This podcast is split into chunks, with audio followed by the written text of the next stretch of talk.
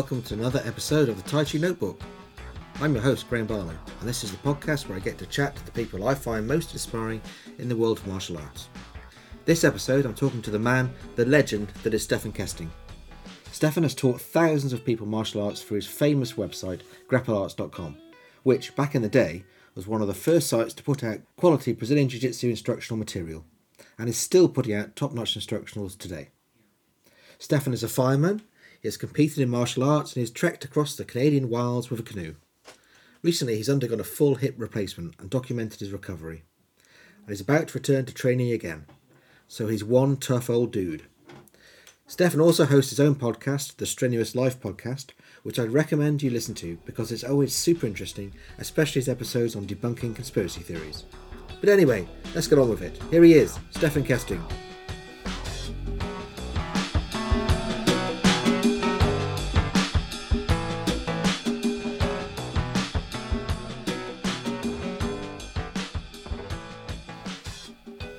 Hello, Stephan Kesting. How are you?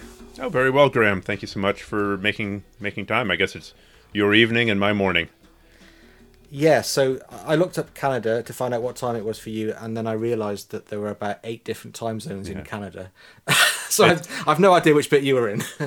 the European relationship to space and the North American relationship to space is very different. the idea of driving for six hours to get to your cottage is is not unusual here in North America. Ah. But you know, you drive for six hours in Europe, and you've crossed one or two international borders as well. So, it uh, yeah, we, we do have a higher tolerance for distance, and the, the bloody country is like five, six thousand kilometers wide, so it, it's pretty big. yeah, uh, yeah. It's it's it's it's not something I can comprehend at all. Even I mean, if you drove for six hours in Britain, then you've you've probably spent quite a bit of money, let alone anything else. I mean, it's it's just uneconomical to do it. Yeah. Um, you drive eight hours and you've gone from like London to Edinburgh. Uh, Yeah. There's there's and there's you know there's a bit more you can go, but that's most of the length for the whole country. That'd be a lovely drive anyway. Interestingly, I was just looking, it's totally off topic. It's nothing to do with martial arts, but I was just doing some research uh, of like how to do a canoe trip in England. So it was very confusing because Stonehenge is close to a, the River Avon. And then, of course, Yes. I was like, well, I could link that to uh, Stratford, Stratford on Avon, right? Shakespeare's uh, Avon. Well, it turns out that there's about five or six rivers in in Yeah, England called Avon, can- yes. called Avon. So I was Yeah. very confused trying to figure out how to link Stonehenge and Stratford, and it can't really be done without a very long portage. No, uh, it's um I think Avon is the old Celtic word for river. So Ah, so it's the River. River. it's a river. yeah. Um, and also, like, where you want to be going, uh, it's great canoeing, is the, um, the River Wye. Um, Really? Through Wales. Yeah. That That's that's nice. It's beautiful scenery. Um, and you can canoe most of it, I think. Um, yeah. Anyway, top tip. it's it's a bit less challenging than the things you're used to because you you tend to get in a canoe and go across the outback, uh, the Canadian wilds, don't you? Uh, that is one of my prototypical sort of peak experiences. Yes, and I it, uh, there had to take a break from it for a while when the kids were extremely young. But now the kids are older and they they're not going to forget who I am when I'm gone. So Yeah. either uh, you know doing it alone or, or with someone, I, I enjoy both of those experiences very much. They're different. Uh, the only experience I don't really like is guiding. I thought for a long time that I'd be a, a wilderness guide, but it's it's very different. You know, say you and I go on a trip, the expectation is that roughly we're going to do equal amounts of work, right? Uh, You might gather the Yeah. firewood, I might pitch the tent, I might make dinner, uh, you might I don't know put up the tarp, whatever. But when you're guiding, then you're just you know a cook and a babysitter and a Yeah. lifeguard and a life coach and a nanny all at one, and it just the there's no time left to experience the wilderness. You're just continuously, you know, running and you know picking up toys after people. That doesn't sound much fun. Yeah, It- it's enjoyable. I mean, it's better than working at McDonald's. It's better Yeah, than working yeah. at a desk, but it wasn't the sort of the the answer, the the one job to rule them all that I thought it would be initially. But you know, you go try Yeah. these things. In my case, I tried it for a couple of summers, and it, it was a good experience, but it wasn't, you know, as much, you know, it wasn't as enjoyable as I thought it would be, or as I thought it should be. Okay, so I mean, we should really talk about martial arts because Happy- that's why I got you on yeah. here. um, I mean, re- I mean, recently you've you've, you've had a, a hip replacement, haven't you? Which is, Yep. I, I I wouldn't. Would you say it was caused by martial arts practice, or do you th- think it's just genetic? I think it's it's all of the above, and it's unknowable ultimately. Uh, So I had a hip replacement seven and a half weeks ago. Uh, it had been bothering me for I'd say five years. I, I remember actually hanging out with my friend Richie Yip, and we just finished a training session, and uh, this is about ten or eleven years ago. And I threw a side kick, and I threw a side kick, and it felt like my leg was just going to fall off. Right? It, it was just I threw it, it extended, like oh god, it, Yeah, just- yeah. it gave out, and it's like that's really weird. So I threw a side kick at a bunch of different angles. There was just this one angle uh, where it, where it would give out, and you know, I'd thrown tens or hundreds of thousands of side kicks, and so it was kind of strange to have this happen. So I went and looked at it, and they said, "Oh yeah, moderate, moderate osteoarthritis. You know, we don't know what caused it. I mean, I have, I have my suspicions. We'll talk about that later. It just kept on getting worse, and about five years ago, it got pretty bad, and uh, it would really ache after doing jujitsu. it would really ache after running. Hmm. And so I started getting these hip injections, which are it's like a 12 inch long needle that goes in through the front of your thigh and goes right into the hip capsule and fills it up with either a substance called Monovisc or Synvisc, which is like a goopy loop. Think of it as a lubricant for your joints. So what it does, it Right, creates yeah. a little bit more space in between the two joint surfaces. Mm-hmm. So that bought me another five years, which I'm glad because most people, when they have a hip replacement, they're dealing with two issues. They're dealing with, well, the bone, obviously, like they cut through the bone, but then they're also dealing with years of muscular atrophy because they haven't been doing anything. So I think those hip injections, which were not cheap, is probably about fifteen hundred dollars a year. Uh, I don't know what that is in pounds. Probably a thousand pounds a year. Yeah, If it's well, not- yeah, twelve hundred maybe. Okay. like that. So it's not cheap, but it allowed me to keep going. And thus, when I went into the surgery, I was in fairly good shape despite having very bad hips. Yeah, Um, and yeah, since then it's, it's come back great guns. Uh, today is going to be my first after we finish here. It's going to be my first day back on the mats. It's going to be very gentle. It's going to be like old, You- slow. you're back on the mats already. Yeah, it's it's going to it's going to be with a lot of caveats. It's, it's mostly going to be it's going to be drilling. Like it's not Yeah, going to yeah. be Not death rolling. Yeah. No. Yeah, my friend um, Bartek, who's in Poland, um, he is he's in a similar situation to the where you were, where he's he's looking at a hip replacement. He's a jiu-jitsu guy as well, um, so he's been very interested in your your progress, and he he's very concerned that you're pushing yourself too hard. No. Um, so he'd like he'd like to tell you just to take it easy. Um, I, I have I have pushed it too hard on the sixth day after the hip. So the first three days are just horrific. yeah, My, and, and for me, the yeah, there was pain, which I exacerbated because I didn't take any of the opioids. I didn't take any of the Tylenol threes. Had some prescriptions for oxycodone, but for me, the gut issues that result from the opioids. I would make a terrible heroin addict. I would be a very, very grumpy, very constipated heroin addict. So, uh, it's not worth it. not worth it. Not worth it. Uh, happy gut, happy life. I think that's the saying in some culture somewhere. Uh, So yeah, I just put up with pain, and then the sleep disruption was quite incredible. But you know, I, I would go to this model where I would sleep. I'd go to bed at eleven and then get up at two, and then like I, I don't binge on Netflix, but I was binging on Netflix, and then for a couple two three hours, and I'd go back again another hour. I'd get up, and I'd so the sleep disruption was the hardest part. But at Yeah. six days, I went for a, a three kilometer walk with a couple of walking poles. And that felt pretty good. Felt pretty badass. Like, yeah, I got the hang of this. And the next 24 hours were just spent in a fetal position, rocking back and forth as chills and uh, Yeah. waves of fatigue and nausea came over me. So tell them I did overdo it, but I haven't really overdone it since. Uh, I mean, I've got the go ahead from my surgeon to to load the crap out of it. Uh, okay. Well, if the surgeon says it's fine, then then why not? well, the surgeon says be careful because you can still have soft tissue. Like the, the bone itself is fine, the joint itself is fine. Yeah, yeah. The soft tissue around. I mean, they they do go through. I did read the procedure for the hip replacement. They cut through an awful lot of stuff, right? They cut through the glute, then they peel that apart with their fingers, and they go through the you know the capsule, then they peel that up, then they dislocate your hip. They kind of dislocate it with like an extreme heel hook type maneuver, like an Oh, inward rotation. yeah, Yeah. which is explains why my knee hurt a little bit after surgery. It's like, well, that's weird. The knee hurts.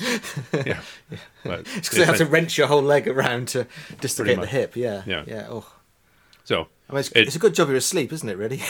yeah, yeah. It's uh, it's they don't do the full, they don't do the general anesthetic anymore, which I'm grateful for because that takes a long time to recover from. I've had enough surgeries. I can, I've got preferences about anesthetics. Uh, they do a spinal block and then they give you enough Valium so you pass out. So it takes a while to clear Yeah. that from your system, but not as much as the old general anesthetic.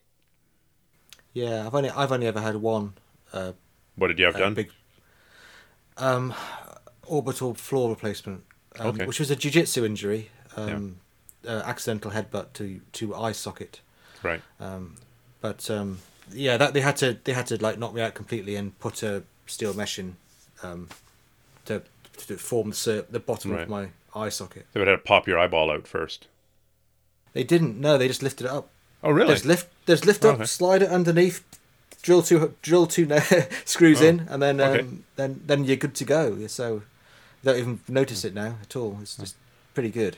To be I have fractured my orbital, but I didn't need surgery. So I just remember that Right. weird time when you are seeing double, and also if you blow your nose, then your Oh, yeah, whole eyelid and your whole eye Infl- inflates like a balloon. Oh, that's cool. Yeah, yeah. Mine didn't do that at all. Um, it was if I looked upwards, I went double because because the floor had fallen away. So my, Right. my the, the muscles underneath the eyeball were all just sagging down into this. There's a big void underneath there, um, which is it's designed almost as a like a uh, like a failsafe. It- you know, if you get too much pressure on the eyeball, the bottom just Hmm. blows out so that it goes rather than your eyeball exploding. Okay. Um, so, so the eye pushed was- up into was- your brain.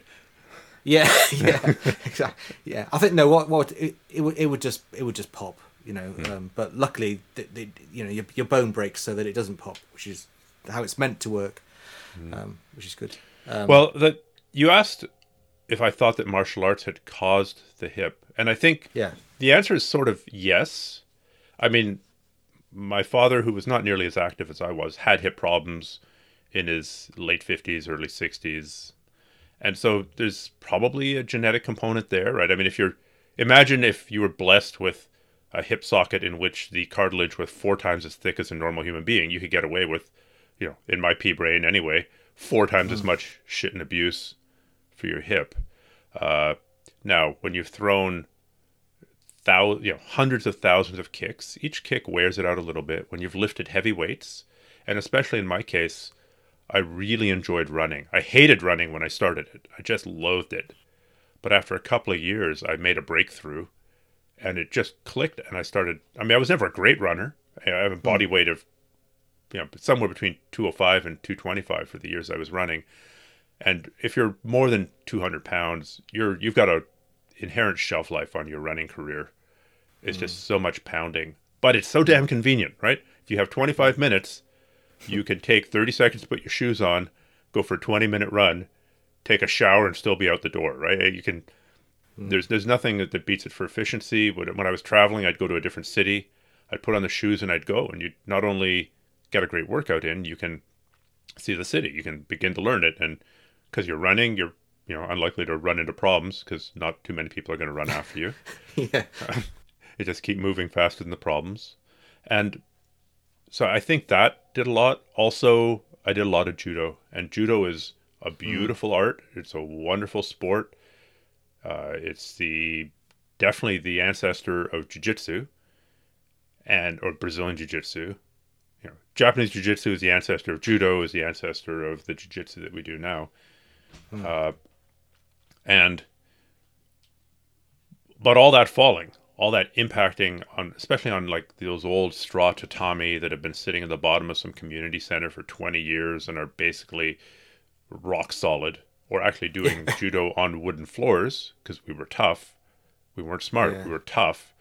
Uh, that does add up. I, mean, I remember taking a fall on my right hip in Montreal, uh, and on a wooden floor, and I think it dislocated. I think it tore the labrum, and that I was on crutches for a week. That the agonizing pain, and it got better.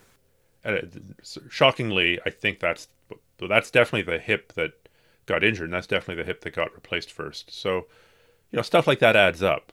But we live in a very fortunate time that a lot of these injuries can be repaired, and the hip is one of the best joints to have replaced. Yeah, so. I mean that's that's the thing. Um, I mean, we're talking to Bartek a lot about this recently. Is is like once you once you get it done, it's done for the next sort of fifteen to twenty years, isn't it? Um, before you need to have it done again. Yeah. So you're pretty much just you're good to go again, aren't you? You just completely get your training back. Yeah, I think based on conversation with surgeons, I mean it's all a, a question of risk. The the real danger, like if you if you dislocate a hip that's been yeah, done, yeah. that's really bad. Yeah. And the way to dislocate somebody who's somebody's hip who's had a hip replacement is basically to flex their knee, so bring their knee up towards their chest and bend their leg, and then rotate it inward. So imagine doing like a leg drag and then mm. jumping on top of the person, so they or a a really really violent uh, uh, sort of leg smash where you where you twist their legs one way. So it's that inward mm. rotation mm. Plus the flexion of the leg, because that's essentially the position they have to put your leg in to dislocate it to do the hip replacement. So now, if you get put into that position violently, mm. before your muscles can activate to uh, to kind of stabilize the situation, that's the danger. So yeah. that's a pretty I, common, a pretty common position to be in in yeah. rolling in jiu-jitsu isn't it it's not like it's unusual no it's pretty pretty run of the mill isn't it yeah so it's it's not being in that position it's being forced into that position rapidly is my understanding. Now right. i don't think this applies to you know a 110 pound 70 year old who has no muscle left in the legs and they're basically their legs are the size of their arms. But if you're decently athletic and you have some decent muscle. This is this is my current theory maybe I'll come on your podcast two years from now going, oh my God, was I ever wrong? Don't do that. Don't do that. but if I strengthen the crap out of the legs, right? If I'm squatting and deadlifting and doing unilateral exercises like lunges, like split squats, uh, mm. like one legged hip bridges, and just strengthen the muscles around that. And then if I roll with caution, I think my days of rolling with you know, 20 year old steroided uh, wannabe UFC fighters is pretty much over. I, hmm. I mean, that's not just, I've, I've got a lot of mileage on the hip. There's a lot of other injuries lined up right behind that one. And at this point, the game is longevity. It's not necessarily being as good as I can, as fast as I can. If you want to get really good really fast, then you spar really hard with really good people who are really bringing it to you. Hmm. But that's got uh, a whole drawbacks. bunch of inherent dangers and drawbacks. So at this point, I'm going to limit my training for the immediate future and possibly forever to lighter people, older people, slower people, at least until I get the hang of what the hip is going to do in those situations. Because it's not yeah. like it's not like you know boop boop boop boop boop boop boop nothing nothing nothing dislocate. It's like boop boop boop boop boop hurts hurts hurts hurts more. It's it's more like a an arm lock rather than a heel hook, right? The heel hook comes on super quick.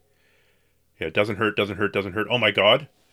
Whereas an arm lock, it hurts, it hurts more, it hurts more, yeah, yeah. then it dislocates. So it's it's that's my current theory. What you what you're describing is basically my approach to rolling because I'm I'm 50 now, um, mm-hmm. and I, I'm still rolling with the the new white belts when they come in. I don't I don't really try and avoid them yet. I think mm-hmm.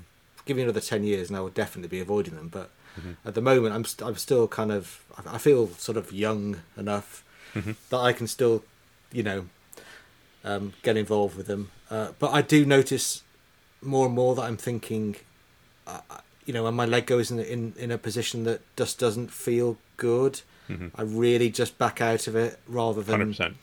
rather than try because there's always those moments where you think, look, if I just pushed hard harder, a bit to the right here, I'd flip him over. I'll be on top. I was like, I just I really now at this stage of my life, I just go, nope, I'm just going to back up, go back to guard, and we're going to start again. because it's not worth it. Yeah, I, I, tapping to the extreme of that. You're you're talking about backing out, but the extreme of that is tapping out. So tapping out Yeah. is yes, you caught me in a legitimate submission, and you're either going to choke me unconscious or break my arm, unless I tap out. But tapping out also can mean, you know what, my knee really doesn't feel good. It's just caught in a weird position here, hmm. and uh, you know, I, I I'm unsure about what's going to happen. Tap tap. Yeah. Let's let's let's let's just make sure that I can train well for the next three months. By by one by by the two seconds that it takes to tap out, you're buying yourself potentially three months of training time. Because if you if it doesn't go well and you tear your LCL, you're basically not going to train for call it two to three months. yeah, Assuming it's not an awful LCL tear, but just your Yeah, so it's you're just- you're you're run of the mill. I think that's something I've become cognizant about, cognizant of, and especially with the neck. Like a lot of people get caught in these weird kind of neck cranky type things. Like, yeah, it's not really a choke. I Mm. yeah. I'm not gonna I'm not gonna tap because it's Yeah. not a choke. Yeah, yeah, yeah. I, I can still feel like I'll say now, 15 years later, 17 years later, the time that I thought I was out of my friend, uh, my friend's uh, stocks. Right? It's a neck crank type of position. I think I'm out. Yeah. I think I'm out. Oh God! Like, uh, yeah, yeah. and I, I still feel that one sparring session 17 years later. Oh, that's Right. amazing. So I, sh- I should have tapped. I should have tapped. Yeah. Uh, But you, you've got you've got sec. I mean, you've got seconds to make your mind up, haven't you? Um, So you almost have to need to make you almost need to make your mind up about those things in advance. yes, It's- it's the truth. right, yeah. Like if I get caught in some weird neck crank type thing, I'm just gonna tap. The end. Hmm. The end. I If if you have to think about it in the moment, then it's gonna take too long. But if you Yeah, made up right. your mind in advance, then It's then almost like having a plan before you go into battle, isn't it? Like, it, you know, no plan survives contact with the enemy, obviously, but uh, having a plan, which is that if my neck gets in a bad place, I'm just going to tap before I have to think, do I need to tap? Yeah. Then you- you're in a better place when you start, I think.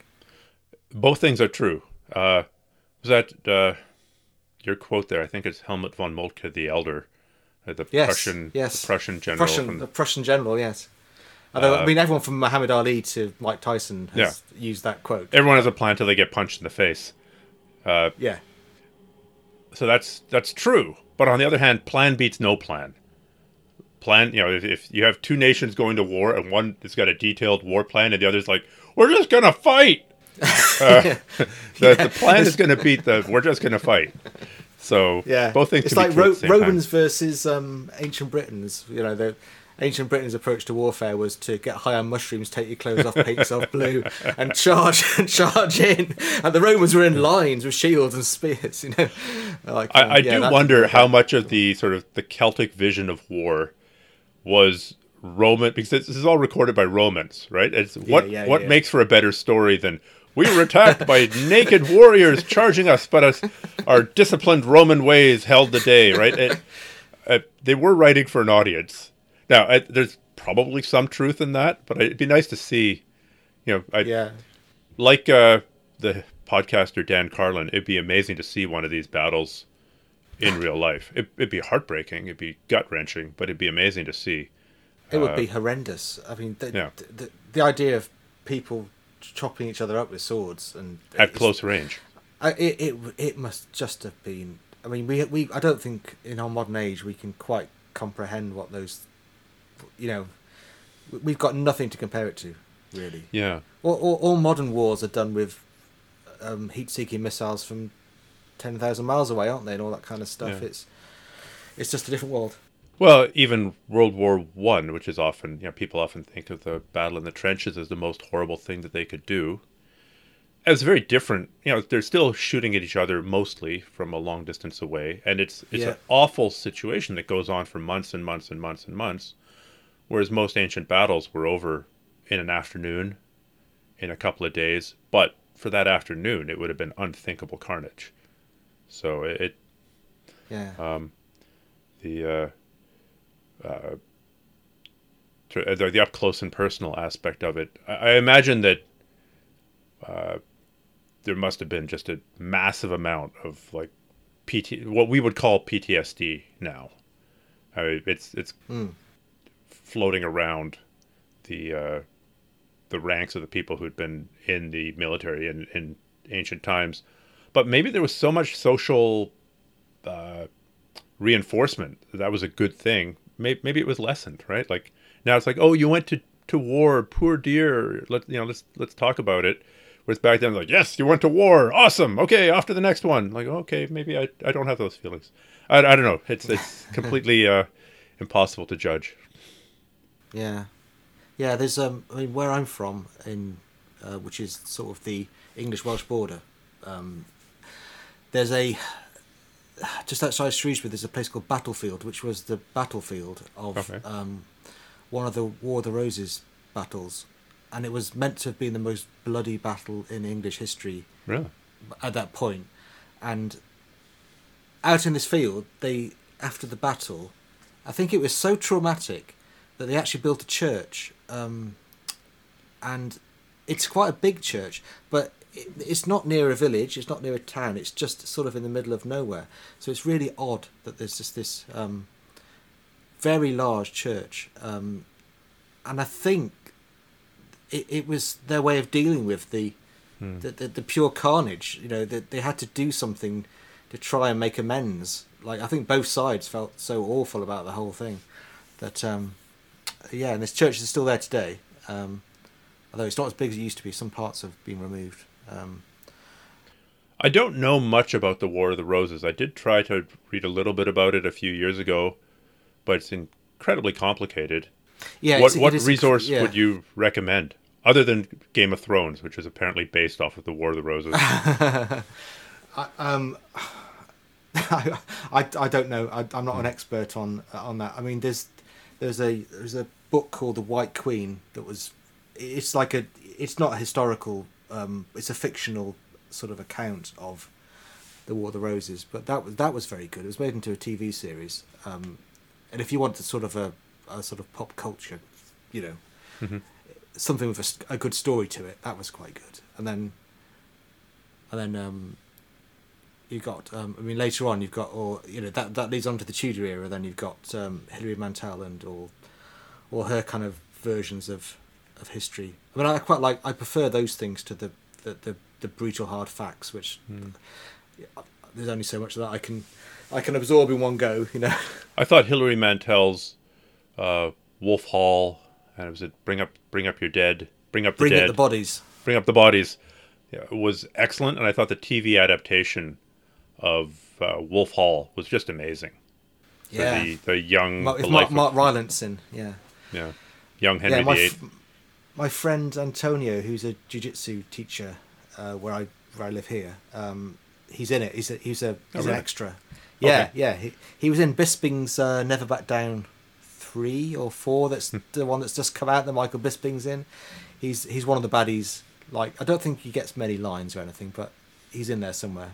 But he was in Wolf Hall, um, and he was standing next to Mark Rylance for a, a shot, and that's about that's about it. claim to fame. Yeah, yeah, yeah. Actually, he just got his black belt um, last Friday. Um, I was there, which was really, really, really cool. Yeah, yeah. Um, so coming back to martial arts, which we should really talk about, jujitsu. Um, you started way back with jujitsu, and and the thing, the thing about you, that when I started, I brought some of your instructionals. So Okay, thank you. yeah, it, th- they were really good. And it was the Emily Kwok series because I'm a, a smaller guy, and the, the how, how to beat the a bigger, stronger opponent was was a very great. It was a great title because it summed up exactly what I wanted to find out about jiu-jitsu. Because I'd be go to I'd go to class and get sort of crushed by a guy that was significantly heavier than me, um, and then I needed a solution. And then you brought out this series about how to beat someone who was bigger and heavier.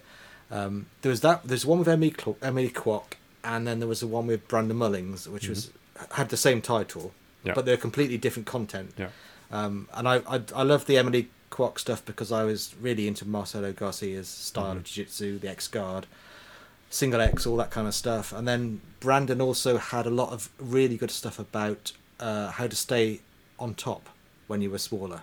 You know, he Mhm. did, I remember one particular thing I particularly remember about his idea that when they you've just got to ride them if they're bigger than you. You know, if they if they sort of bench press you off. You you kind of go this way and then wait for them to come back down and then you come down again. Um, the thing about the the instructionals was when I started jiu-jitsu, which was about 2011, there was this big thing about oh you shouldn't watch YouTube, you shouldn't watch YouTube. Um, Mm. it, it, it's it's the, it's the way of the devil. You'll learn all these bad habits and everything. And nowadays, no one says that anymore No. because there's so many quality instructionals out there. I mean, at the time, yours was one of the the quality ones.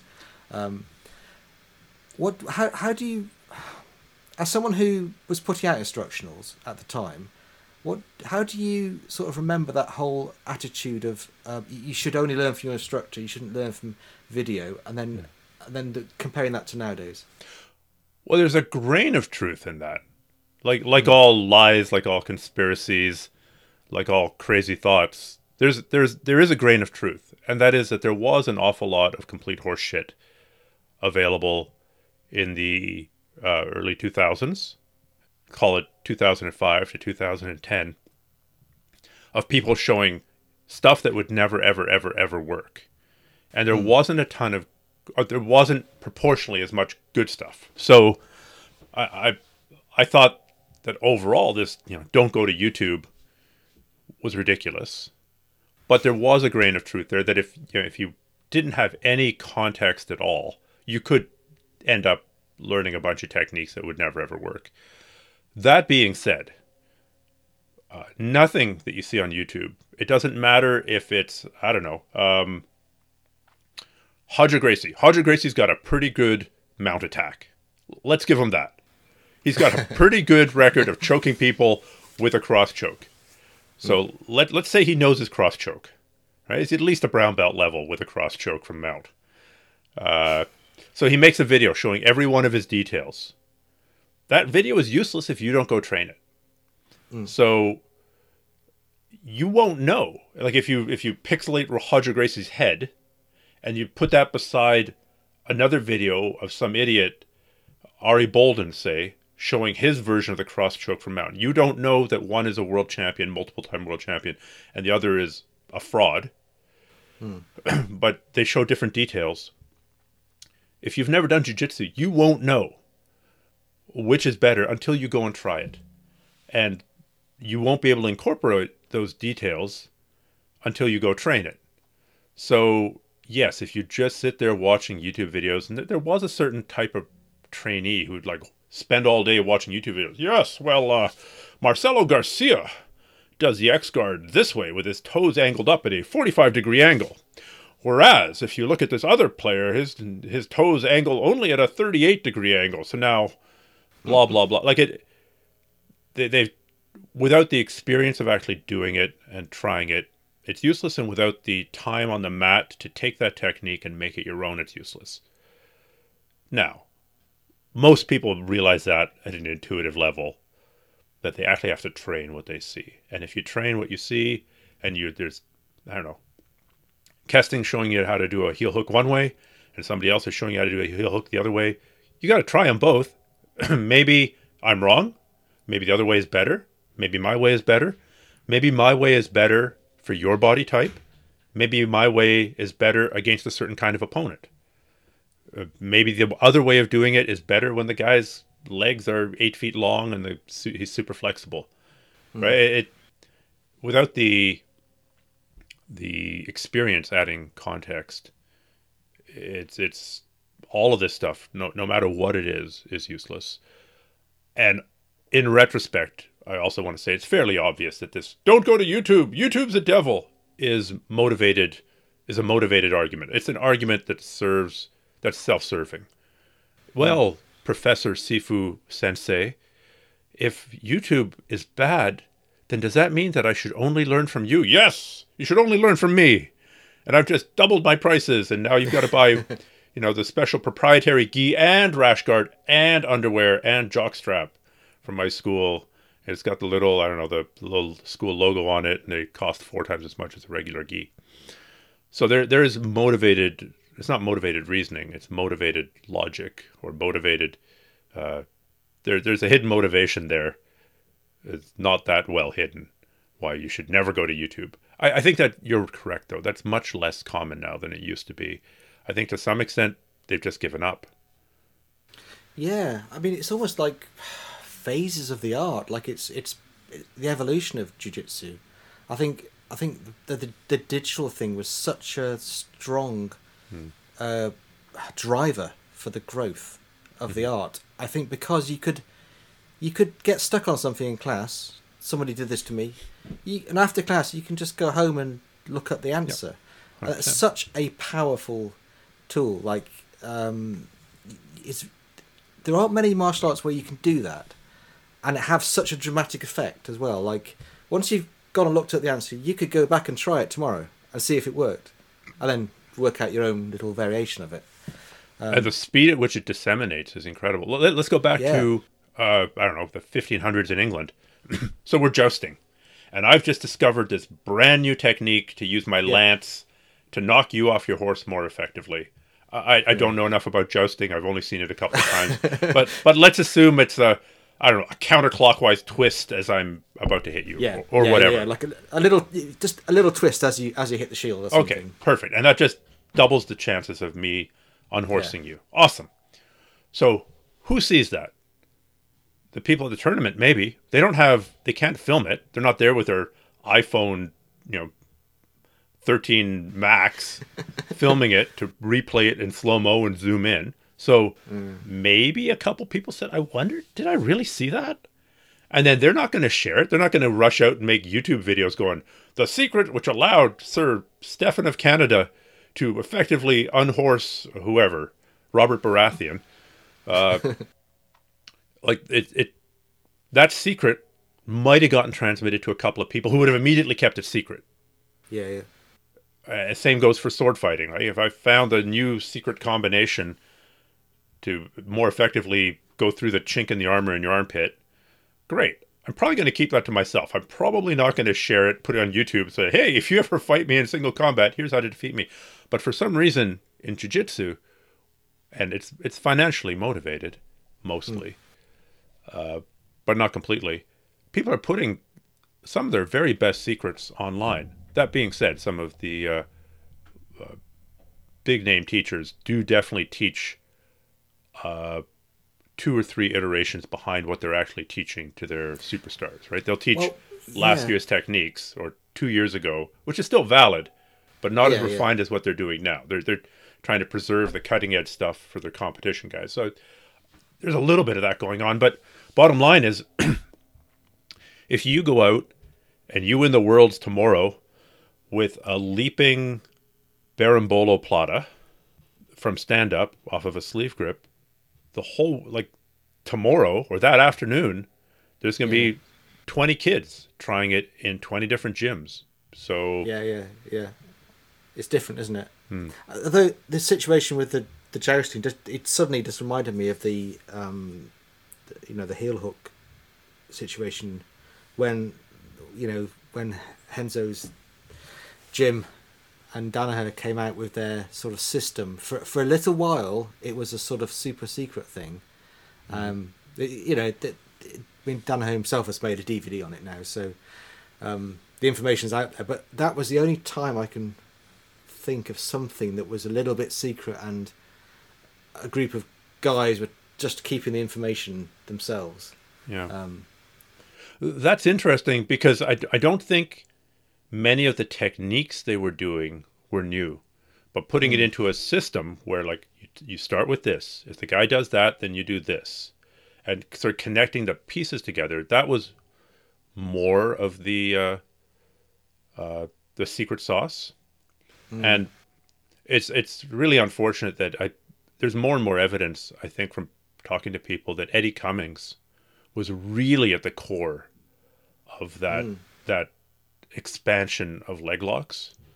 And I mean, he's I, last I heard, I think he's an investment banker now. So uh, I, I would love to, you know, I, I don't think we'll ever sort of get the truth, and we'll never Yeah. get to see what details he brought to the game. And uh, but you know, it, it's I think it's important that Eddie Cummings get given a lot of credit. I mean, I had him on my podcast years ago, yeah. but uh, you know, I'd, I'd love to to have him on the podcast again. But I guess when you have the potential to make ten million dollars in an hour, uh, you know, doing whatever investment bankers do, uh, you're you're gonna you, the opportunity cost of appearing on a podcast is, is rather high. Yeah, although I also quite I really like the idea that um, that he could just be interested in something else. Yeah, and that you know, like we we tend to, we tend to take things very seriously in the jiu-jitsu world, and then you get some guy who's he trailblazes a path of innovation and then just goes, "Oh, I'm bored of that now. I'm, I'm going to go. I'm going to go do banking instead." And then because they, you know, people generally have different interests and like uh, things are different things are important to mm. to people, and then quite often we think what's important to us is important to them, and it isn't at all. Um, to be good at something, whether it's you know, jiu-jitsu, archery, investment banking, God help me, golf. I'm assuming it's true for golf there's a certain amount of obsession required. Like mm. there's now jiu-jitsu is a bit limited because you, are limited by the number of hours that you can put in, uh, in the, on the mats because your body just gets destroyed. It's like uh, why do triathletes spend so much time biking? It's because they can't spend that much time running. If they spent if they did I've got triathlete friends who spend like they'll go out for a six hour ride. They yeah. can't go out for a six hour run every you know three times yeah, a week because yeah. it would just destroy their body. Jiu Jitsu is the same way. You can't reliably and sustainably spend six hours a day on the mat of hard training. I mean, some guys do. They're cranked out of their mind on steroids. Yeah. They're also forever injured, and they're lucky, right? It's the survivor bias. They're the guys who have managed to avoid career-ending injuries. Uh, but that that obsessiveness is required, especially jiu-jitsu. I mean, there's so many moves and counter moves and things to keep track of in jiu-jitsu that yeah, yeah. if you're going to be performing at a world, the the days of recreational world champions is long gone. I mean, oh, there yeah. were some. I, yeah, I realized that very quickly. I, I you know, I, I, realized that I was a hobbyist very quickly in the sport when I and I went through a few competitions and realised yeah. how much work was required to maintain that. But it, it was that wasn't like... always true. There was an era yeah, in yeah. jiu-jitsu, I'll say in the 80s, when the top tier guys were pretty obsessive, but you could do pretty damn well in the sport. And some big names in the sport were training like three times a week. They just had good memories and good physical attributes. Mm-hmm. But the, the days of becoming world class or, or close to world class, like contender level, mm. training three times a week, and then you know putting in going to like five times a week before a competition.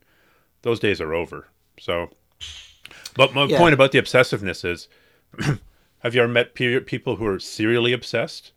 I mean, you know, there's uh, people who are like they're focused, focused, focused, focused, focused on this, and then the next day they're focused, focused, focused, focused on this mm. other thing, yeah, and then they yeah. switch. It's uh, so they can only they can only do things in one way, which is to be completely yeah obsessed about something, and then if it's something else, they completely switch their entire life to being about something else. Yeah, and there's nothing wrong with that. I mean, it's probably something in their wiring. Yeah, every everybody wants to be normal. Nobody wants to be average. I say screw being normal. I say screw being average. And if that's the if that's the way you are, if you're like the compulsive, I don't know, windsurfer one for two years and then you're a compulsive, I don't know, uh, amateur historian focusing on uh, Sumerian clay tablets. Like, who, who are we to judge, right? Yeah, yeah, you yeah, don't get you don't get a second crack at this, and if that's what makes you happy, go for it. So, by yeah. by the same token, I'll say, like another back to this YouTube argument. You know, don't don't uh, don't look at YouTube. uh, you're not gonna you're gonna be doing all this fancy stuff You're yeah. doing all this fancy stuff when you should be working the basics. Well, I would agree that learning to escape side control is pretty important, and it's probably for a white belt with two stripes, probably more important to work on side mount escapes than their berimbolo. But you know what? If work on the berimbolo makes them happy, who are again, who are we to judge? Like this idea of you know everything has to be geared towards competition effectiveness is is ego that's ego on the part of the instructor. Like if I don't know if you've ever seen some of the most contentious arguments that you see at a tournament are about not about individual matches, but it's the Brazilian guys arguing about team rankings. And mm. you know, that's the closest I've seen to like people getting in a fist fight at a jiu-jitsu tournament is when they were trying to figure out how you rank the point. I guess it wasn't made clear before standard Brazilian yeah. organized tournament, like how many points you got for a gold medal. Do you count the kids' medals? Do you? And there were two teams that were basically within a couple points of each other for the team trophy, and that's when it got really heated. So if yeah. that's if you're an instructor, especially, and I'll say it's worse, typically worse for the Brazilians. I think it's just culturally that idea of the team trophy is the the big thing. Um, then of course you're going to push every single person in your, in your club to compete, of course, because every additional body in there is an additional chance to get a gold medal, right? You're going to just the solution to pollution is dilution. You're just going to dilute the crap out of the other team, mm. and you're going to push everybody to compete, and you're going to want them to do just the most effective stuff. Whereas you know, so that what about that guy, that recreational guy who doesn't really feel like competing, who's like forever yeah. screwing around with berimbolo variations? That's yeah. me. I, am lucky that my, my, my teacher never like pushed me to compete. I mean, I started late in late in life for jiu-jitsu. 39, mm. I started, so I was already you know senior level, whatever that is. Mm-hmm. I don't know. It's, it's, um, but yeah, but also my teacher. Um, I mean, it, you know, the, the, school I'm in is Gracie Barra, and mm-hmm. you know, there's the, there's a lot of things said about Gracie Barra, but one of the things I really like about it is the jiu-jitsu for everyone attitude, mm. which is that it's not all about just killing everyone on the mats all day and forcing everyone to compete, only doing and just drilling relentlessly the the most effective guard pass over and over forever. It's it's much more about um, letting everyone you know at different ages, different yeah. different sexes, different um, body shapes, sizes, whatever. Um, finding the jiu-jitsu that works for you, and you know, I've, I've really, re- what what's what's kept me going. I think is is that attitude of. Um, it's not all about just smashing people. It's about learning and growing and teaching and hmm. uh, that that sort of stuff. I mean, it's just it's kept me, you know, I, I can't see myself stopping until I have to, you know. Yeah. Um, and I think part of the attitude is that sort of jujitsu for everyone. Yeah. Um, idea. I have a lot of sympathy with that with that concept. Uh, I think it's important to realize that there are different kinds of schools, and that's why when people like, "What school should I go train at?" the advice is always go check out every school within your potential radius, try a class, keep notes, like actually keep notes about you know, their prices and their schedule and your first impressions. And then at the end of going and visiting all the schools, you'll know, because hmm. if you're uh, if you've got dreams of fighting in the UFC, you're going to go to a very different school than a jiu-jitsu is for everyone school. Hmm. If you're 40 years old, uh, you're a musician and you can't have your fingers smashed up, you're going to go to a very different school than, you know, you know a place where they just train UFC. Uh, If you're if you're female, you you may not feel comfortable at a school that's there's like one weird chicken. You might want to go to school where there's depending where there's an established uh, cohort of women. It's, it's kind of in these days, this day and age, it's kind of a red flag if you go to a school and there's no women there. Yeah, it, it, well, I mean, jiu-jitsu these days is nothing but red flags. If you if you look at the media, is it?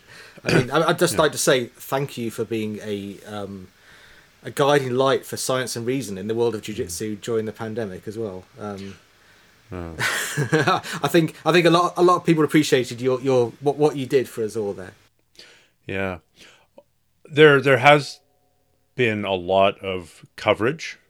Uh, I, I think sort of sparked by the thing going on with Cyborg's fight sports school hmm. uh, in Florida of sort of the potential for sexual abuse within our community. And it's, I, th- I think that shouldn't be a surprise to anybody. Like anytime you have kind of a hierarchical structure, whether it's a, you know, a church group, a cult, a jiu-jitsu school, uh, where we elevate people where we have sort of a very strict, a very well developed hierarchy, as well as kind of spiritual or uh, uh, mental development claims as well. You know, jiu-jitsu will mm. improve your life, and I think it will. Like, don't get me wrong, but when you start mixing that sort of self-improvement, self-fulfillment thing with a hierarchy, there's an assumption that the people who are at the top of that hierarchy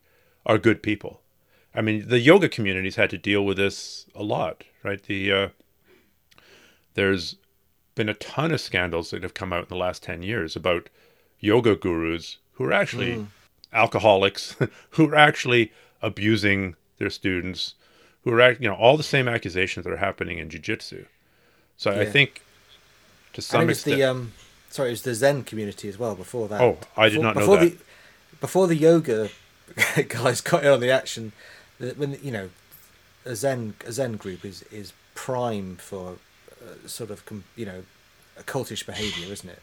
Um, I would imagine. Yeah, they, yeah. They, they they had all sorts of scandals with um, leaders who were sleeping with students and all that kind of stuff. Yeah. Um, I, every group like that has them, I guess. Yeah, I think to some extent, I was talking about this with Averi Clements, who's covered a lot of this sort of sexual abuse and within the community. I think we agreed that there's a difference between sort of a student sleeping with an instructor, typically a female student sleeping with a male instructor. I'm sure there are other examples, but that's let, us be honest, that's 90% of, of what's going on at least.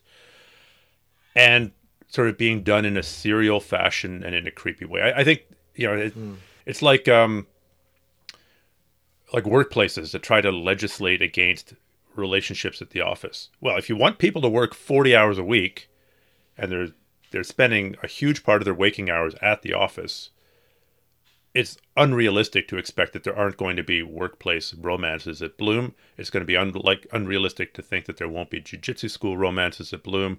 And I can think of both examples where that those have had good endings, or at least a good relationship came out of it that was good for a while, and then it fell apart, and the people went their separate ways.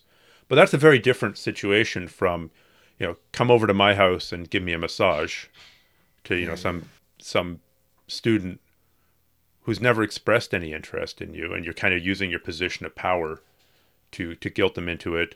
Uh, I've heard of jiu-jitsu instructors giving like healing chi sessions in hot tubs to you know underage uh, underage instructors or underage students. Like it's it can get pretty gross. And I think there's a world of difference between sort of a consensual relationship uh, even within a power a, a, situation where there's differing power dynamic where there's different differing levels of power and kind of a cultish behavior. I mean the uh, it's amazing how how often cult leaders in every part of the world in every time in history end up deciding that really the best thing for all their students' development is that they sleep with them. Uh, I, I, remember hearing about uh, or reading about uh, Jim Jones from the People's Temple that ended up committing mass suicide in Guyana there. Uh, right. Sleeping with his male students to just to prove to them that they were that they were gay and that they were sinful. Right. He was going to very very kindly you know, take this upon himself to show them just how gay they were. Uh, so, so yeah, there's all kinds of shit in the community. It's very unfortunate. It's good that we're talking about it, and uh, I don't know what the answer is. It's, I think, undermining this reflexive hierarchy, this reflexive respect for hierarchy, is important. If I'm a black belt, that means that presumably I'm I can show you something about breaking someone's arm or choking them unconscious or uh, maybe defending myself. But it doesn't mean that I'm good for advice on stock investments. It doesn't mean that I'm good for advice on for medical advice. Some of the worst medical advice I've ever received have come from martial artists, including big name, very experienced martial artists. It doesn't mean that I'm good for relationship advice. And it doesn't mean that I'm good for, you know, balancing your chakras with my special proprietary come over at 11 o'clock at night with a massage oil uh, treatment. uh, yeah, I, I'm only good at showing you how to break an arm. People sometimes treat me in a way that I'm uncomfortable with, which is they, because I'm a, a black belt, they'll be very deferential to me sometimes, and it it, it always it always um. I was slightly uncomfortable with it. It Yeah. used to be, you know, it used to be worse when I was uh, a, a Tai Chi teacher. Really? Um, yeah, it, it, in jiu-jitsu, people are deferential, but they're still going to try and break your arm.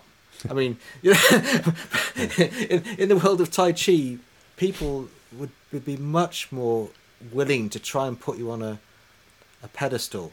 And I'd be for, I I just felt like I was forever trying to get off the pedestal Hmm. and go, no, like th- the, these are skills I'm teaching you. You can do this too. Like hmm. I'm not special. It's just stuff. It's just stuff I know that I'm teaching you, and then you can do it as well. But people almost didn't want to yeah. take the responsibility on themselves of having to work hard to do something and learn how hmm. to do it. They'd rather just have me around and point at me and go, "Oh, he can do it. Look at hmm. that! Wow!" And I would be really uncomfortable with that, and I'd I'd always be like trying to throw the power they were throwing onto me back at them, which which was always a source of conflict. Do you think it's worse in the Chinese martial arts because there's less empirical testing? yes, absolutely. I mean, there is push hands, but I imagine that, you know, uh, that's not as central to training as, say, sparring is in jiu-jitsu. Yeah, I mean, I mean, the, the style of martial arts I I did was it was very sparring based. Um, Okay. So there wa there was empirical testing. It wasn't uh, at the level like you couldn't go in. There weren't competitions around that you could just easily get into, so you could try yourself against another school. It was more sort of competing within the school, um, which is still better than not competing within the school. Um, uh, but I think I was our school was quite untypical of the the world of Tai Chi. In general, it's it's push hands and you know if you make someone move their foot, you've achieved mastery um, of something. You know, it, it, like it was very sort of you know quite often Chinese martial arts. If you throw someone on the ground, you've won. And from a jiu-jitsu perspective, like that's where the fight starts. Like, we've we've just started. Why are you stopping? You know, like there, there'd be almost like a call of stop if Yeah. something went on the ground. Yeah. And it, it, I'd, I'd never think, well, why why stop? Like it's it's not over. Well, that's when you start bringing in the, the whole legend, legendary aspect. Well, you see, in ancient China, if you got thrown to the floor in a battlefield and there was a thousand horses stampeding, then you would be trampled to death. So being thrown to the floor is the equivalent of dying. I'm making that up, but that's probably somebody who Yeah. said that at some point. I think it's to do with weapons, isn't it? Really, um, like if you if you're on the ground and the guy's got a sword, then you're probably just going to die. Well, if you watch the recreation of Japanese martial arts, where they're fighting in armor, but they, they're obviously not using sharpened spears and sharpened swords, hmm. it's amazing how often that goes into a grappling range. Like, if, Absolutely. if I've got a sword and you've got a spear, I have two options. I can run, or I can try and close the distance. And if I close the distance, that's going to turn into a grapple. There's just no way around it. And the number of It- times that it ends with going to the ground and somebody pulling out their tanto and trying to insert it in through the neck or in through the armpit, Yeah, yeah.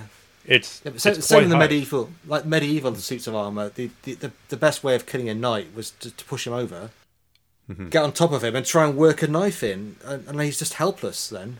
Um, Mm-hmm. But let's remember that the people who had the good armor were the rich people. Most people fighting these battles were peasants, Mm-hmm. and they didn't have armor. they had they had nothing, you know. Um, so I think I think we have a skewed perspective sometimes on fighting with weapons and armor, because it was much more uh, the the professional soldiers and the rich people who could afford stuff like that. Um, and then as you get down to the general populace, you basically you're just wearing your normal gear, and you know, you, it's not going to be much help against somebody with a a decent spear. Um, Yeah, but then it then it evolves, right? Then then you end up with you know the uh, the Swiss mercenaries ruling the battlefield for a hundred or two hundred years, and they they weren't heavily armored.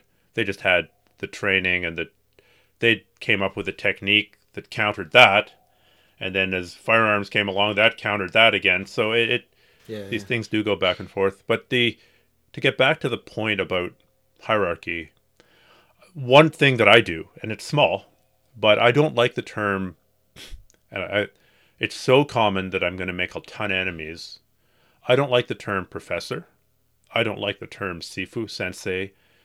I barely like the term coach because I mean, coach has certain. If you really want to give a title, really in English, the closest hmm. equivalent is is coach. Hmm. But I prefer the term Stephan. I prefer first name basis. Now that's that's not a popular opinion because so many people that's where they get their sense of self-worth from. I'm a professor of jiu-jitsu. Well, I mean and, and by by giving by using that title, by having that title, it creates a separation, right? It's like, oh, my professor, my master, you know, my sifu, my sensei is so powerful. Like, who doesn't want to go and, yeah, I'm training with this guy, and he once killed, what is it, the John Wick thing? Killed three guys in a bar with a pencil. You know, he killed twelve guys in a bar with a, with a sharpie. Uh, so it, it, people at the bottom like it because they're they're training under somebody legit. How do we know he's legit? Because he's got this title, Grand Master of the Universe.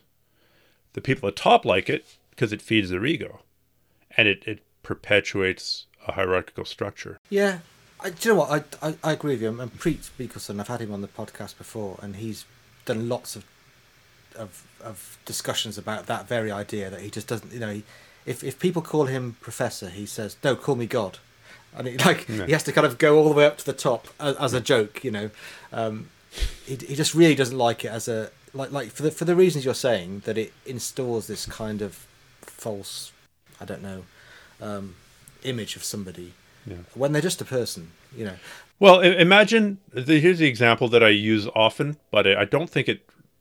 Like people say, well, the word professor in Brazil just means teacher, so we're just using the Brazilian word for teacher. It doesn't mean anything. Whereas professor in North America and in the UK means something very specific, right? It, Yes. it, yeah, yeah. professor is somebody who's you know gotten a PhD and then gotten typically is on working at a has a position at a university and is a has spent many decades perfecting their craft and has really come up through and is an expert in their field. Now the jiu-jitsu guys go, well, I've spent decades working r- r- my craft and uh, I'm an expert in the field and that's true, but it's it's kind of a position reserved for academia. So now, well, it means it means teacher in Brazil in Portuguese. Okay, what if we were training in a different martial art uh, from a different country, where I don't know, Papua New Guinea, and if the word for teacher in Papua New Guinea ish sounded a lot like I don't know pedophile. It it's, it doesn't mean pedophile. That's just the, the Papua New Yeah, yeah, Guinea word for, for teacher. Pedophile. Nobody was saying it, would they? Nobody would say it. Nobody say, yeah.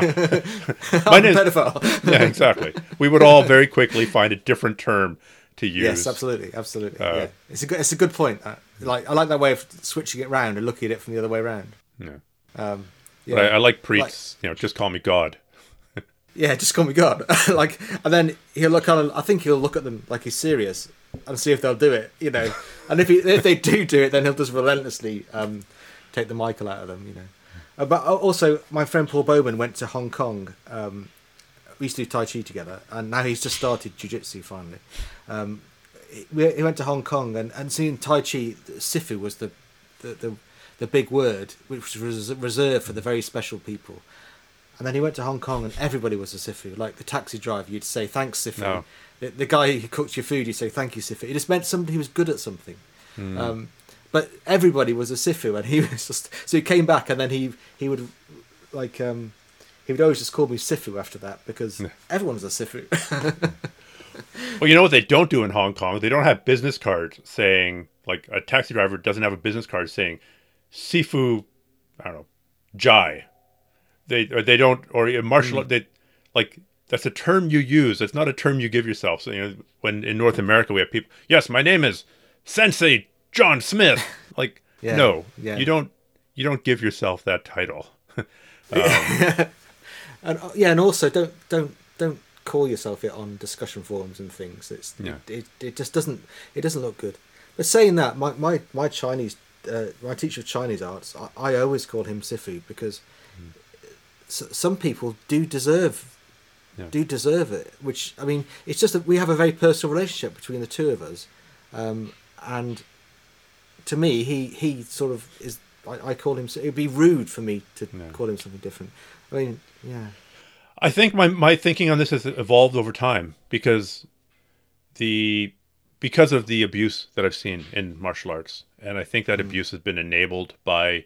I'm, I'm not saying that your teacher or any spe- specific teacher who uses the term uses some kind of term of adornment uh, is a, is a bad person, but I have seen it used to to do bad things. So I think we'd be better off if if you know if on the whole we used a first name basis and realize that it's and this is asking a lot and it's asking for a big cultural change but if i you know back in the day when uh when i had teachers with whom i was on a first name basis for i had no less respect for them when i called philip jelena who's a really high ranking kajukenbo guy. Hey phil uh, could you i don't understand this. Or philip could you help me with this please? The respect is in the phrasing. The respect is in the recognizing that he knows more about something than you do. The respect isn't in the magic you know two or three syllable professor sifu sensei two or three syllable uh, word that you use before their name.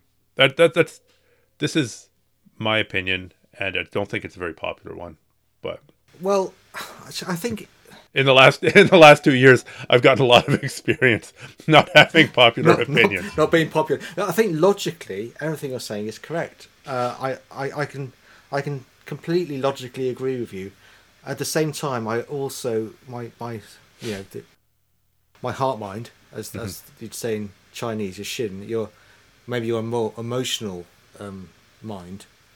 Or I also see the value of, of things like the respect and the and the bowing and all, all the all the sort of more traditional parts of the uh, Japanese parts of the Brazilian jiu-jitsu culture that survive. Um, the, I I do wonder if we get rid of them all, whether we're going to miss them Yeah. because they did something that we couldn't perhaps see until it wasn't there.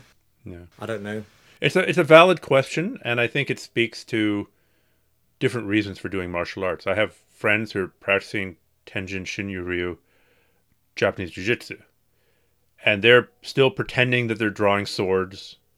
They're still pretending that they're defending against a top knot grab. Uh, they're they're they're practicing things that aren't very practical on a day-to-day basis because not very many times when I'm bowing do I have a katana at my side and I need to figure out how to draw that and cut your head off before you realize that this is an ambush. So they're practicing it to preserve a cultural sort of a slice of culture or a slice of history. Yeah, and to connect Uh, to it. Yeah. And I, I can respect that.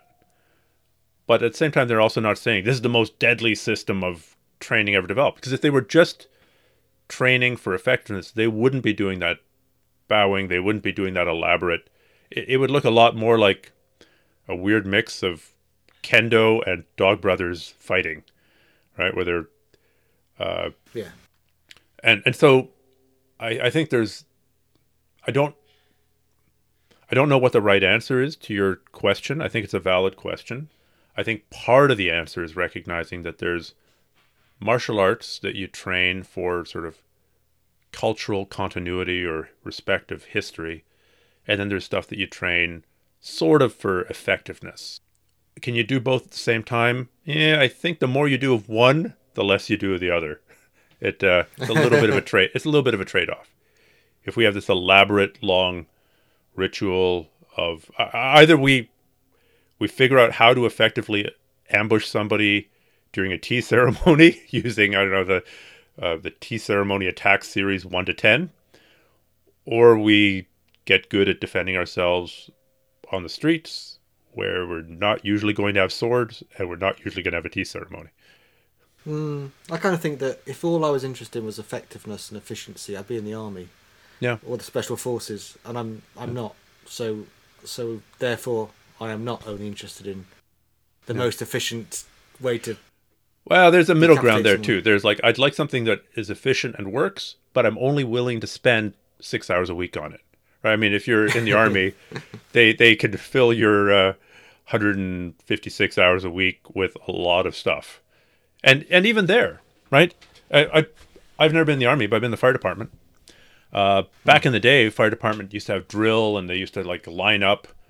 You know, before our crew shift could go home, we all had to be in uniform with our cap and our tie. The other crew would come on. We'd basically stand facing each other. Everyone's here. Everyone's here. Okay. And th- th- there were probably all these reasons why this is going to make a much more effective and efficient fire department. And yes, this just gets the day off to a good start and blah, blah, blah. Much more casual now. People just wander in like, hey, is, is Joe here? Because I'm Joe's replacement. Yeah, Joe's uh, upstairs working out.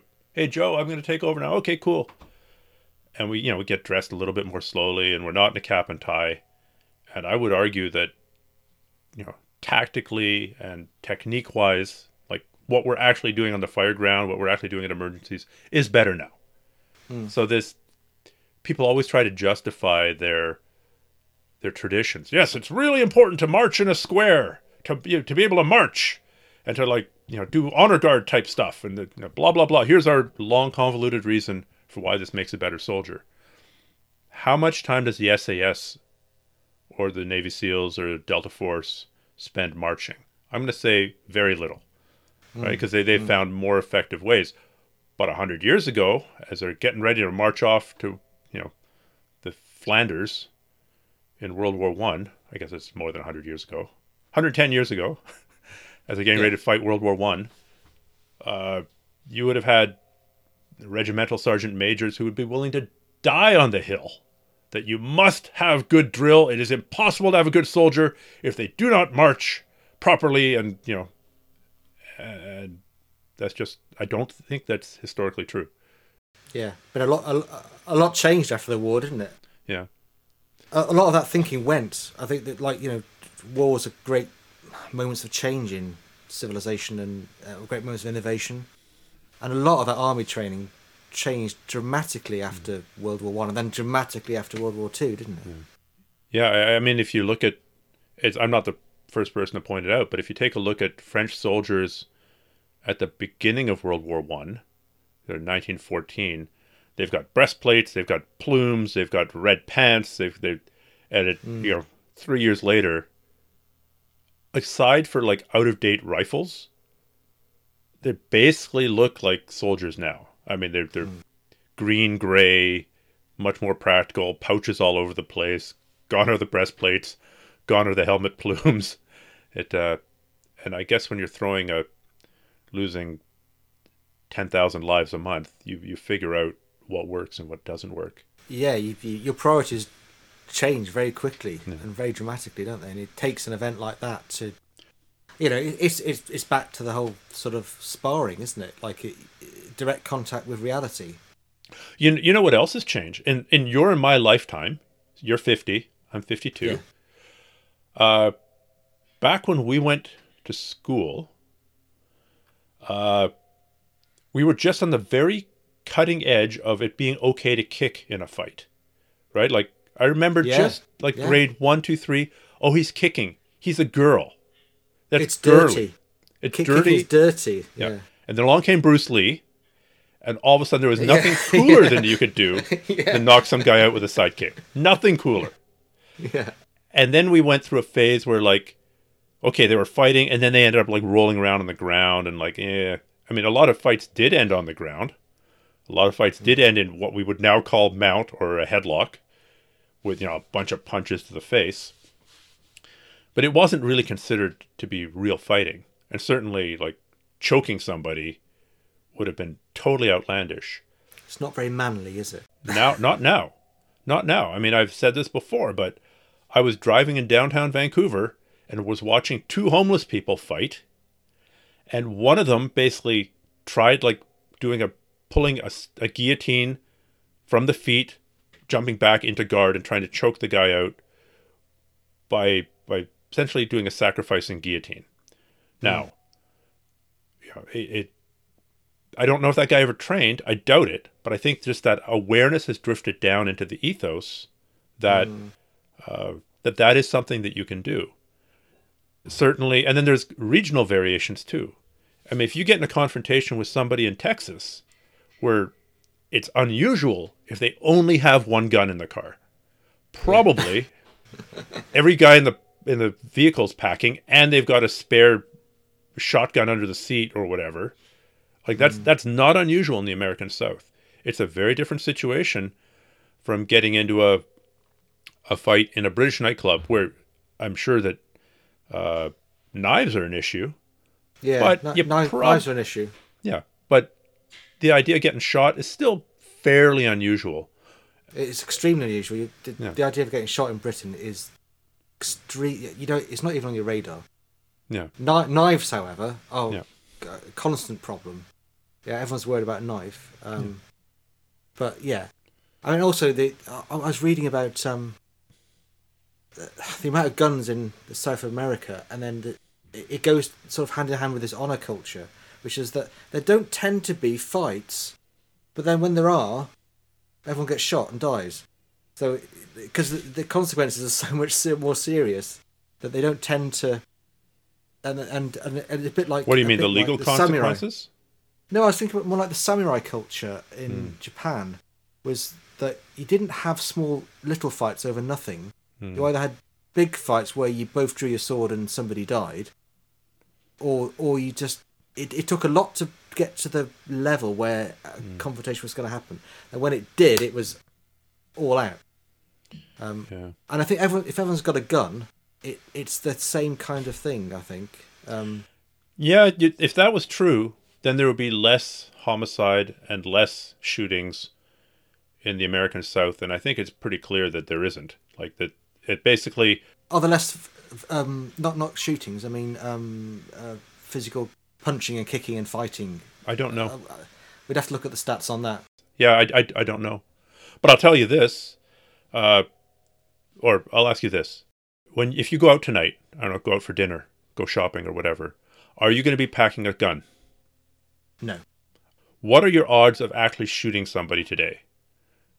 Pretty much pretty zero. much, pretty much zero in, in Britain. Right. Yeah. Now, if if you carried a gun with you everywhere that you went, what are the odds that you're shooting somebody? They they've gone up. Like they've gone up Yeah, yeah, significantly.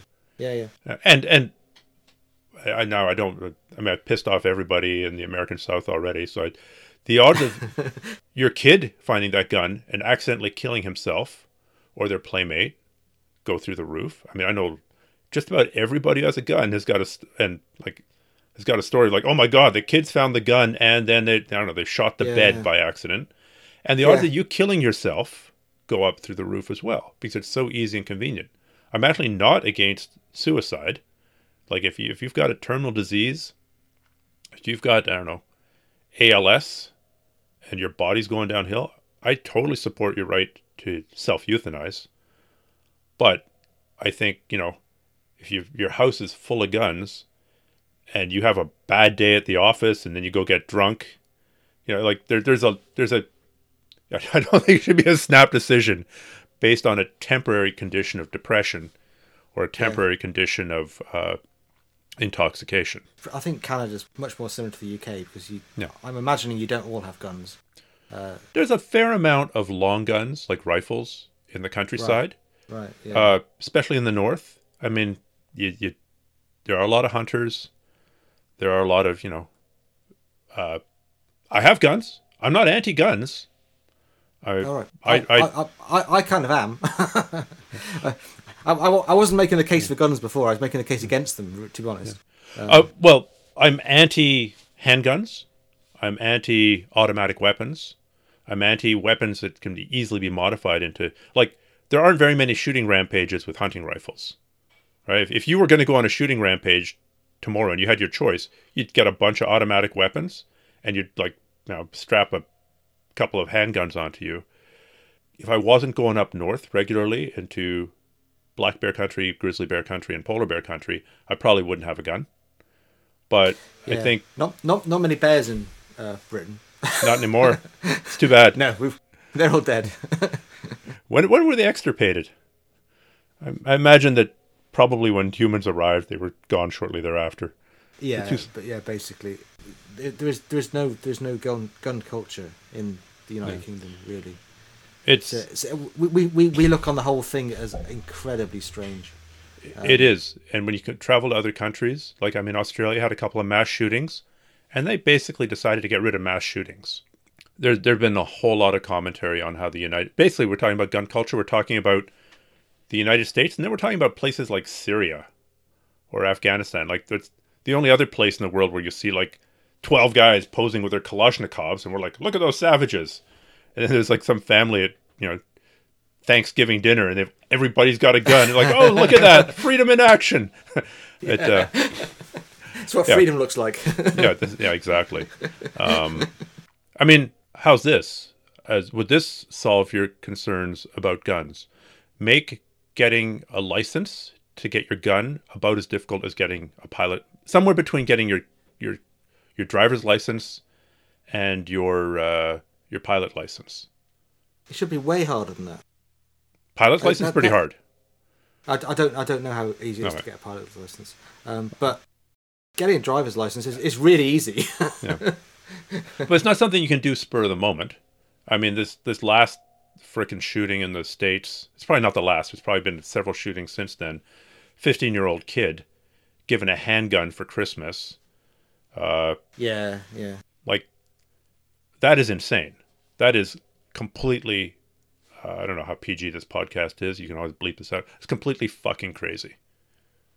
Like, I mean, you're going to take, allow somebody in their throes of hormonalness, right? Like, what's more hormonal than a than a teenager, sort of between age, I don't know. I'm not an expert in this. We'll go 14 to 18. Pretty volatile. Yeah, Right. and he was drawing cartoons of of people being shot and murdered and yeah. Writing out "help me" in text. It's Yeah. you know, it's like, I mean, It's madness. madness. And you know, you get into these arguments with people, and their answer is more guns. We'd, we'd solve this by arming the teachers. It's like, oh, what? Well, Sacha Baron Cohen had that wonderful Kinderguardians sketch, uh, where uh, he was talking about the only way to stop school shootings is by arming specially trained uh, preschoolers. Kinderguardians. Kindergarten. I know. Yeah, I imagine he managed to get loads of people to, to decide it was a really good idea as well. Yeah, of course. he Uh, then did the tour of the various politicians, and uh, had some, you know, had some people who were basically terrified of pissing off the NRA to uh, to sign on to this idea. Uh, Yeah. Sorry, we've, I've just broken my chain of thought there. So um, we, we drifted off into guns, which Hmm. uh, is something I didn't think we'd get into, but there we go. It's just strange for me to find myself on the more pro gun side of an argument because I'm usually the person arguing for restraint. I'm just a person Yeah. arguing for uh, I don't know that with proper licensing that uh, you know that having a hunting rifle and the, being a hunter or having a, a shotgun for bear protection is actually a reasonable uh, is actually a reasonable thing. So it's it's interesting no, to run into I- somebody who's on the other and run into the other side of that. I, I, I completely think it's reasonable if you're going to go and hike in the wilderness with bears around. You yes, you need a gun. Yes, I mean that's totally totally reasonable. Well, I, Um, but what, why need why need a semi-automatic weapon? I don't know. That's the- Yeah, a military assault rifle to keep me safe from bears. yeah, it's and you see these just pictures of people with their semi-automatic weapon uh, that they've got at home that they, they, they keep in a drawer somewhere, unsecured. That their a- teenage son's got access to, and it's just oh my goodness. It's a it's a nationwide fetish, or I wouldn't say nationwide fetish. It's a fetish of a large segment of the population south of the border, south of my border, yeah, and uh, it it it's been conflated with freedom. It's been conflated. I mean, you know, with the right to overthrow uh, a tyrannical government. Really, your AK forty seven is going to take out that drone. That's, your house is just going to evaporate. If, if you're really fighting the government, your house is just going to evaporate one night as the drone drops. Like, so clearly, the answer is that everybody should be allowed their own drone. and uh, yeah. Well, that's it. That's that's my my experience of trying to argue with people who are incredibly pro-gun is the answer is always more guns. So no matter what the question was, the answer is school shooting. Well, the answer is more guns.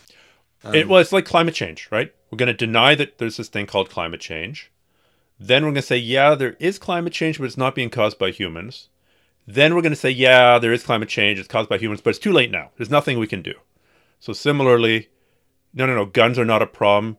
Yeah, guns are a problem, but only in the hands of criminals. Yeah, guns are a problem, but it's too late now because there's so many guns in the states that uh, if we stop making them, then the the good people won't be able to defend themselves. It's like a no, it's not a problem. No, it's not a problem. Yeah, it's too late. Yeah, yeah, exactly. Yeah. So I don't, I don't, I don't know what the answer is because it would require a massive disarming of the population, wouldn't it, if you were to get rid of guns in America?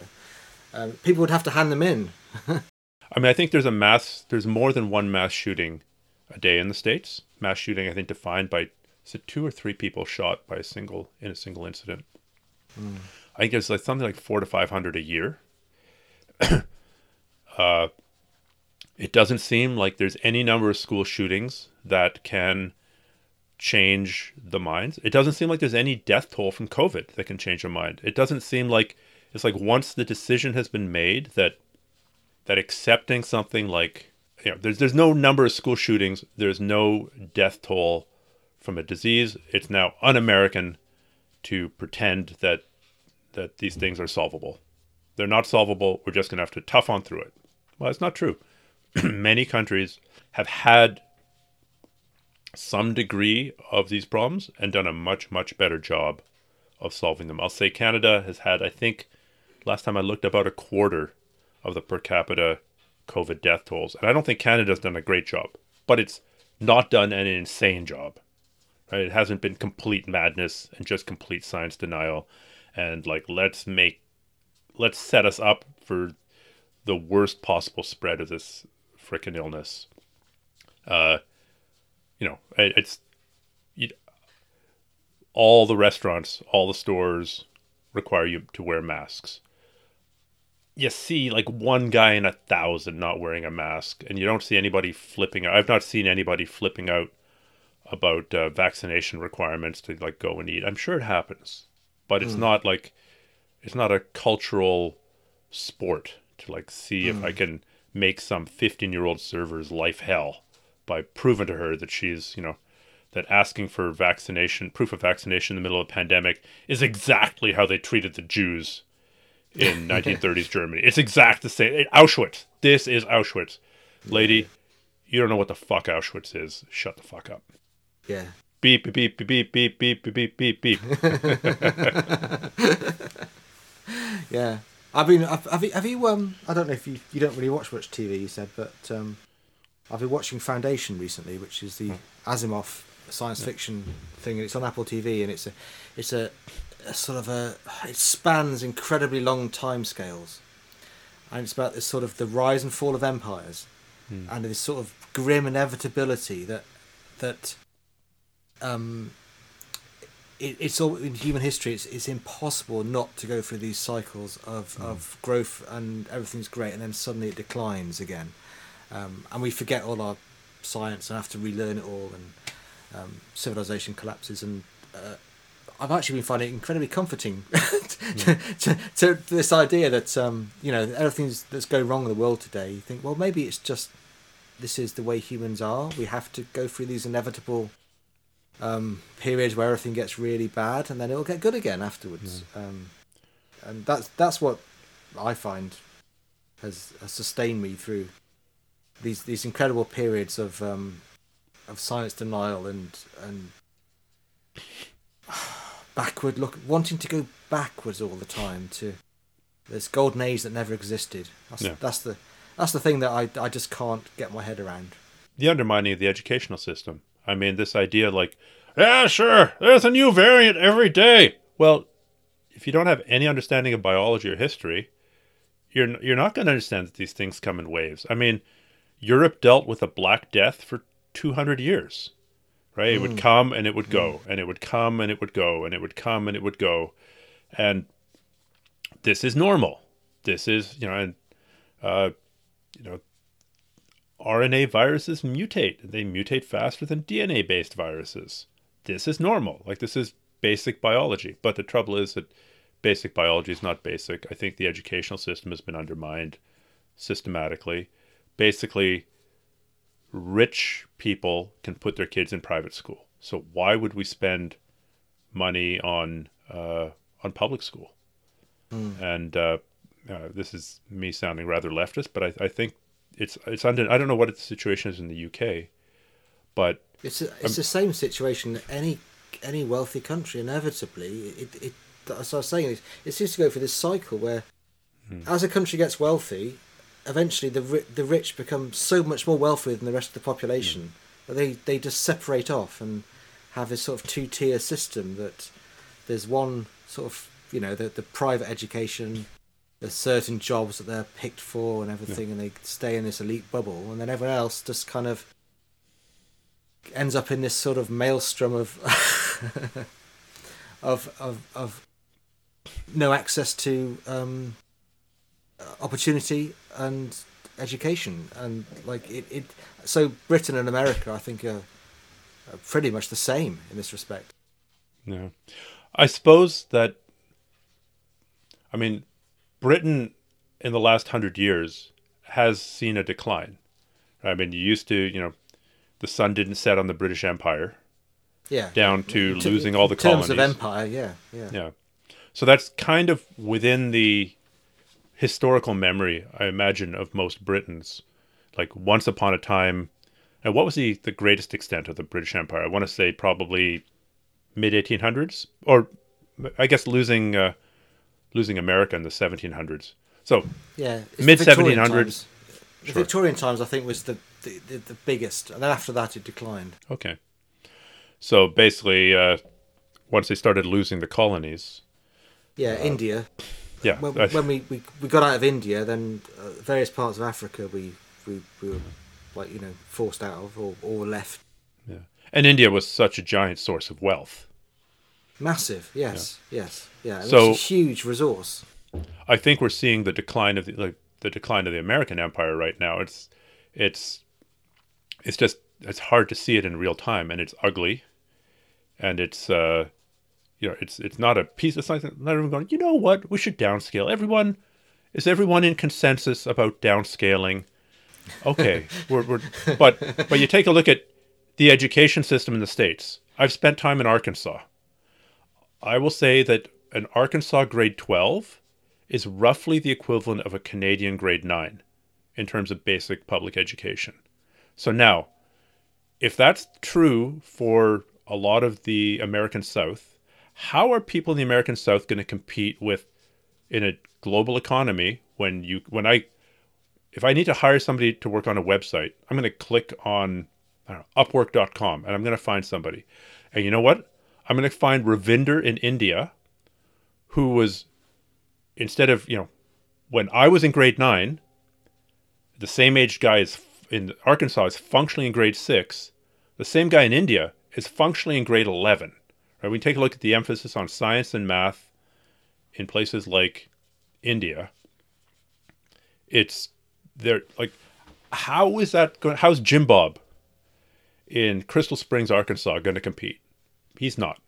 He's absolutely he's going to get blown out of the water in an information age. I mean, yes, it's going to be hard to bring Ravinder in to cook uh, fried chicken at the local roadside stand, or to I guess you don't pump gas anymore to to work at the Amazon warehouse.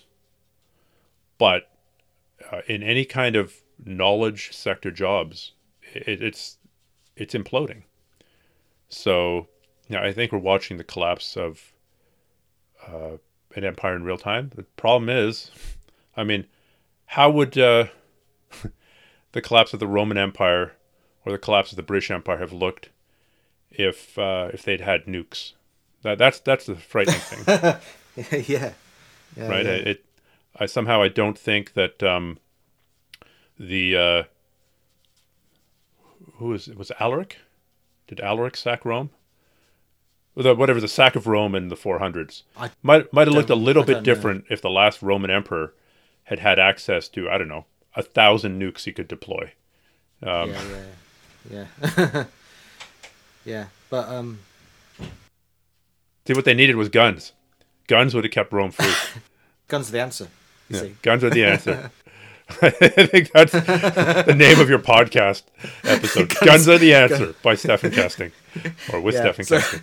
After talking to Stephan Kesting for an hour and a half, we suddenly realised that guns were the answer all the time. Triangle choke, guns. Yeah. John Wick. Gun fu.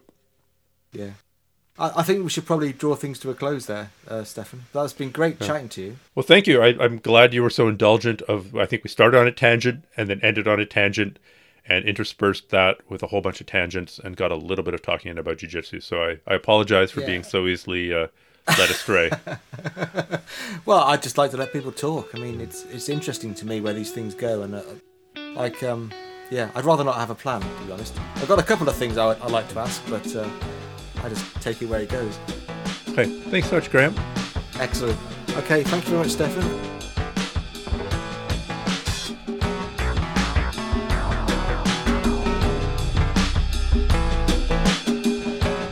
Thank you for joining us. You can find out more about the Tai Chi Notebook podcast at www.thetaichinotebook.com. You can support us by giving our podcast a positive review on iTunes and our page a like on Facebook. Just search for the Tai Chi Notebook to find us. Until next time, enjoy your training.